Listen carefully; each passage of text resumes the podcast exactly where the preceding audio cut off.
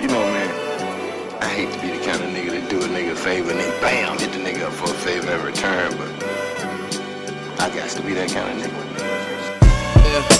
I keep it 300 with niggas. Learn if they can't return a favor, don't be fucking with them. Learn if you ain't gon' shoot that shit, then don't be sucking it.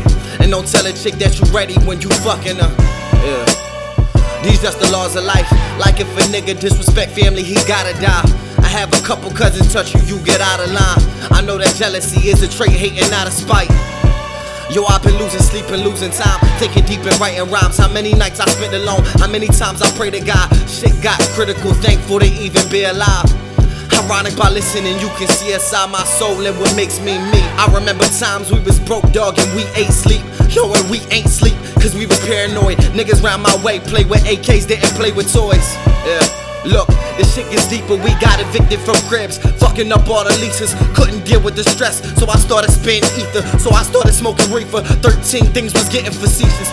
Would leave me with random people. He gambled at casinos. We ain't have no food in the crib, but he went and copped the beamer. On the run from the IRS, he was on taxes illegal. Amazing how you could start another family and just leave me.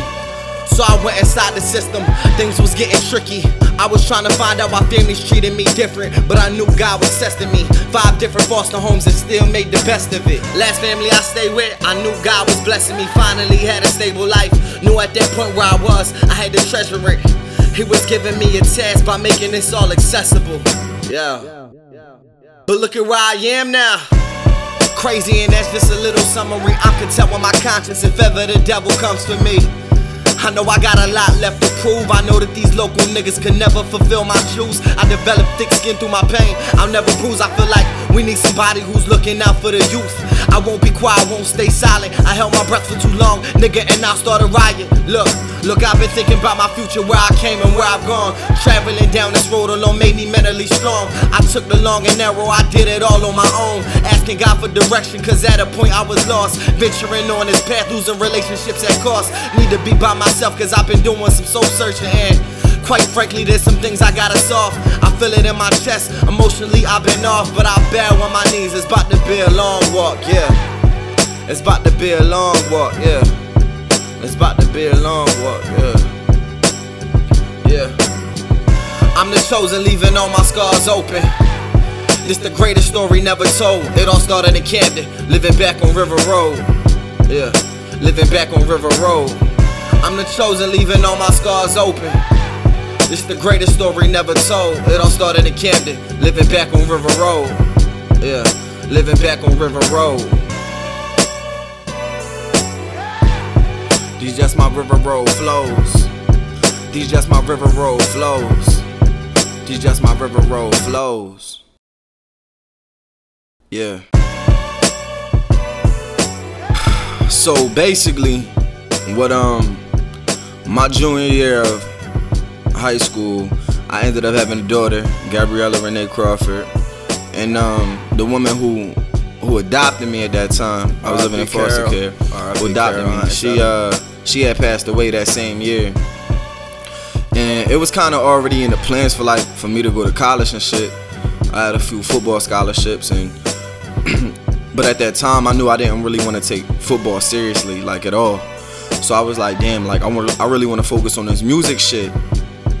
So uh, I applied to Montclair State University a fucking a week before fucking week. the deadline, and then I ended up uh, I ended up getting accepted with a full scholarship. Luckily, I was I was smart in high school and I paid attention and shit. And uh, I came up here to pursue this dream of music, and I'm currently here now, like trying to get this fucking degree. And uh, but uh, I always seen like school was my backup plan, if that makes sense. So circle of life is just parts and bits and uh, a, a, a mini summary, if you will, uh, of my life and things that I've gone through and emotions that I've experienced and positions that I've been put in. And uh, I try to express that as, as vulnerable as I can, as uh, as raw as I can, because I feel like being genuine is the first way for you know what I'm saying, the first way to get to know the artist. And uh, I feel like that's not happening enough in the music today. I really, uh, I really dislike a lot of the music, but that's my personal opinion. And uh, I just feel like niggas is not being real with them fucking selves. If that's if that's me being honest. And uh, so, uh, like I said, like you yeah. know what I'm saying, I gotta, I have a child to feed, so I really don't have a choice at this point. And um, I'm trying to make all this shit happen right now, and I I see potential in it, you know. And uh, it's just my circle of life. My circle of life. My circle of life. My circle of life. My circle of life. My circle of life. My circle of life. My circle of life.